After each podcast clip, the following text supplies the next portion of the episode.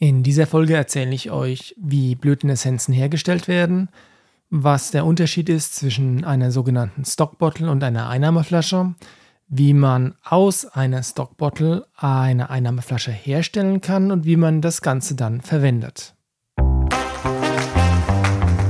Der Essenzen Podcast. Interessantes aus der Welt der Blütenessenzen und Schwingungsmittel. Ja, hallo nochmal. Hier ist Carsten Sand vom Essenzenladen in Aschaffenburg. Das Thema heute ist das Thema, das viele Kunden uns fragen, vor allem wenn sie noch nicht so viel mit Blütenessenzen gearbeitet haben oder mit Schwingungsessenzen im Allgemeinen. Und das erste Mal diesen Begriff Stockbottle hören. Was ist das eigentlich und wie werden Blütenessenzen hergestellt? Und das sind so ein paar Grundsatzfragen, auf die ich heute gerne ein wenig eingehen möchte.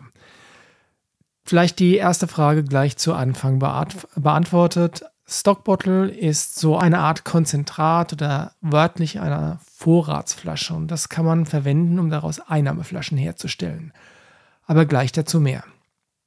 Jetzt erstmal zurück zu den Anfängen. Die Anfänge in Bezug auf, wie werden Essenzen eigentlich hergestellt. Und es gibt da die verbreitetste Methode, die von Dr. Edward Bach, dem Finder, Erfinder, Erforscher der Bachblütenessenzen entwickelt wurde. Das ist die sogenannte Sonnenmethode. Und die ist eigentlich relativ einfach. Alles, was man dazu braucht, ist ein, eine Schale, eine Glasschale, Kristallschale, äh, die mit Wasser gefüllt ist, mit gutem Wasser, also kein schmutziges Leitungswasser oder kein anders verschmutztes Wasser und natürlich Blüten oder Edelsteine oder andere Sachen, deren Energie man auf das Wasser übertragen lassen will.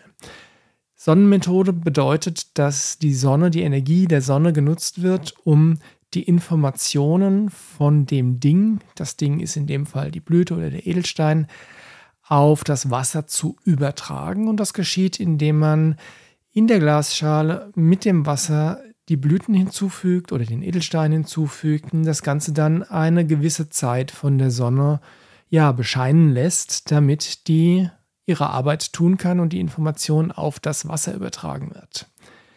Anschließend wird die Blüte oder der Edelstein wieder aus dem Wasser herausgenommen und das macht dann gleich den Unterschied.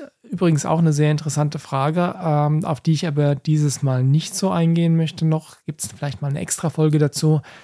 Das ist der Unterschied zur Homöopathie, denn in der Homöopathie wird ja die Ausgangssubstanz oder in unserem Fall die Blüte oder der Edelstein immer weiter verdünnt, potenziert sagt man auch, während bei der Herstellung von Schwingungsessenzen die, das Ausgangsmaterial, die äh, Blüte, aus dem Wasser wieder entfernt wird. Das heißt, letztlich ist kein physischer Bestandteil der Blüte in der Essenz drin enthalten, weil die wird ja wieder rausgenommen. Wenn die Blüte Staub, Blütenstaub verloren hat, Pollen verloren hat, wird das Wasser im Zweifelsfall auch gefiltert, weil man will wirklich keine Reste von der ursprünglichen physischen Manifestation der Blüte in der Essenz drin haben. So, wenn ich jetzt also da die Kristallschale habe mit dem Wasser, das informiert wurde mit Hilfe der Sonne, dann habe ich etwas, was man die Mutteressenz nennt.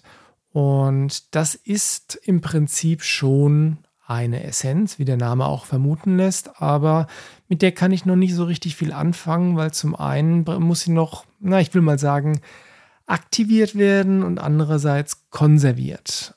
Die Konservierung wird erledigt mit ähm, Weinbrand. Das hat sich über die Jahrzehnte als sowohl energetisch als auch ja, mikrobiologisch fantastische Möglichkeit herausgestellt, so eine Essenz über wirklich viele Jahre zu konservieren. Ist Alkohol drin? Das dient der äh, Konservierung auf der chemischen, biologischen Ebene und wie gesagt, der Weinbrand hat sich auch bewährt, um die Energie bestmöglich zu konservieren. Üblicherweise wird die Mutteressenz eins zu eins mit Weinbrand aufgegossen. Das heißt, ich habe zum Beispiel einen Liter der Mutteressenz und da gebe ich dann einen Liter Weinbrand rein und was dann daraus entsteht, wird die Muttertinktur genannt. Und die ist zwar jetzt konserviert, aber kann immer noch nicht richtig verwendet werden. Dazu braucht es einen Schritt der Verdünnung. Und Verdünnung funktioniert zwar technisch gesehen ein bisschen ähnlich wie bei der Homöopathie. Das heißt, ich gebe eine sehr kleine Menge von der Substanz, in dem Fall jetzt dann der Muttertinktur, auf ein Trägermedium. Allerdings braucht es bei den Essenzen weder verrieben noch verschüttelt werden. Ähm, das funktioniert auch so. Und üblicherweise macht man das so, dass man aus der, also ein bis zwei bis drei Tropfen aus der Muttertinktur auf ein Fläschchen gibt. In dem Fläschchen ist wiederum Weinbrand mit Wasser verdünnt. Und was man dann hat, ist bereits die Stockbottle. Und mit der Stockbottle kann ich arbeiten. Bei der Muttertinktur ist es ja wie gesagt so, dass wir einen Teil Wasser auf einen Teil Weinbrand haben. Wenn wir jetzt das Ganze verdünnen zu einer Stockbottle, ist in der Flasche, bevor die Tropfen aus der Muttertinktur hinzugefügt werden, circa zwei Drittel Wasser, ein Drittel Weinbrand. Das gibt einen ganz guten Alkoholgehalt, der dazu führt, dass die Essenz in der Flasche über zehn Jahre oder eigentlich sogar viel länger haltbar ist. Jetzt die Stockbottle ist das erste oder die erste Verdünnungsstufe, mit der man auch tatsächlich was anfangen kann. Äh, man kann sie nämlich direkt anwenden. Zu den Unterschieden zwischen Stockbottle und Einnahmeflasche komme ich gleich nochmal.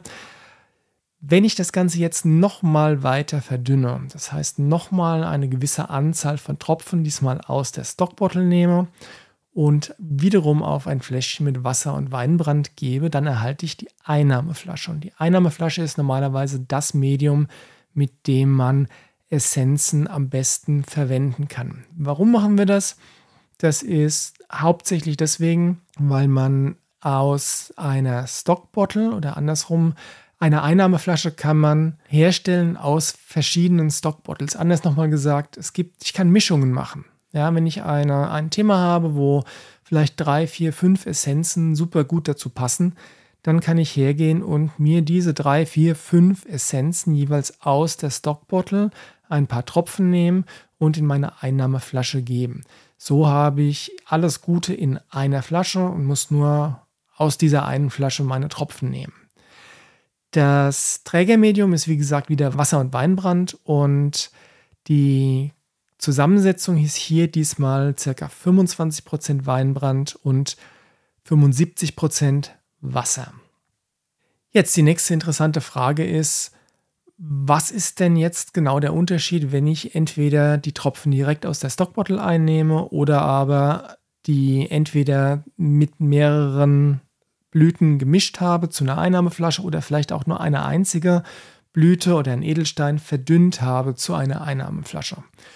Und da muss man sagen, das kommt darauf an, wen man fragt, weil ähm, eine Reihe von Herstellern sagen, es gibt kleine Unterschiede, manche Hersteller sagen, es gibt gar keine Unterschiede.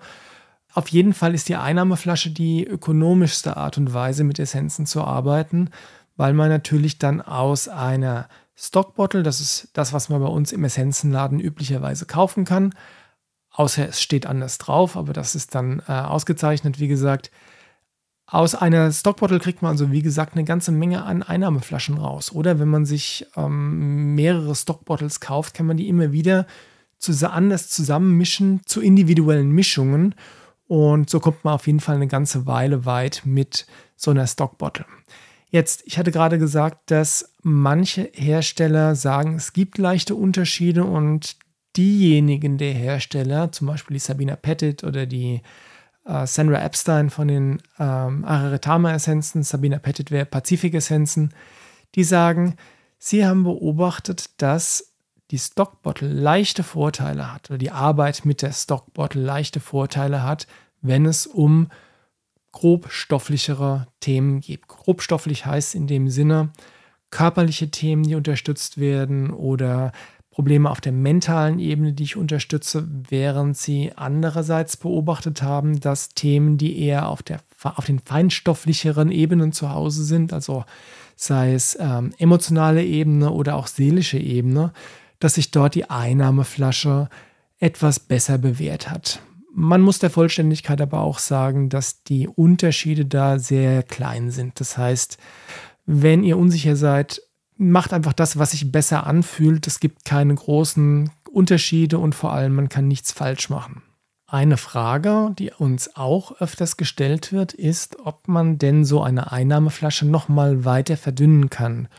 Und aus eigener Erfahrung kann ich sagen, nein, das ist nicht sinnvoll, weil das dann einfach nicht mehr wirklich was tut, sprich keinen Nutzen mehr hat. Ich habe aber auch Hersteller gefragt, wie zum Beispiel die Cynthia Camp Scherer von den Desert Alchemy Essenzen, und die hat mir das bestätigt und sagt, nein, die bei der Einnahmeflasche ist Schluss, hier kann ich nicht mehr weiter verdünnen und das ist an sich auch sehr schlüssig, weil wie vorhin schon gesagt, ist der Prozess der Herstellung der Stockbottle und der Einnahmeflasche zwar auf die eine Art und Weise ähnlich einer Potenzierung wie bei den homöopathischen Mitteln.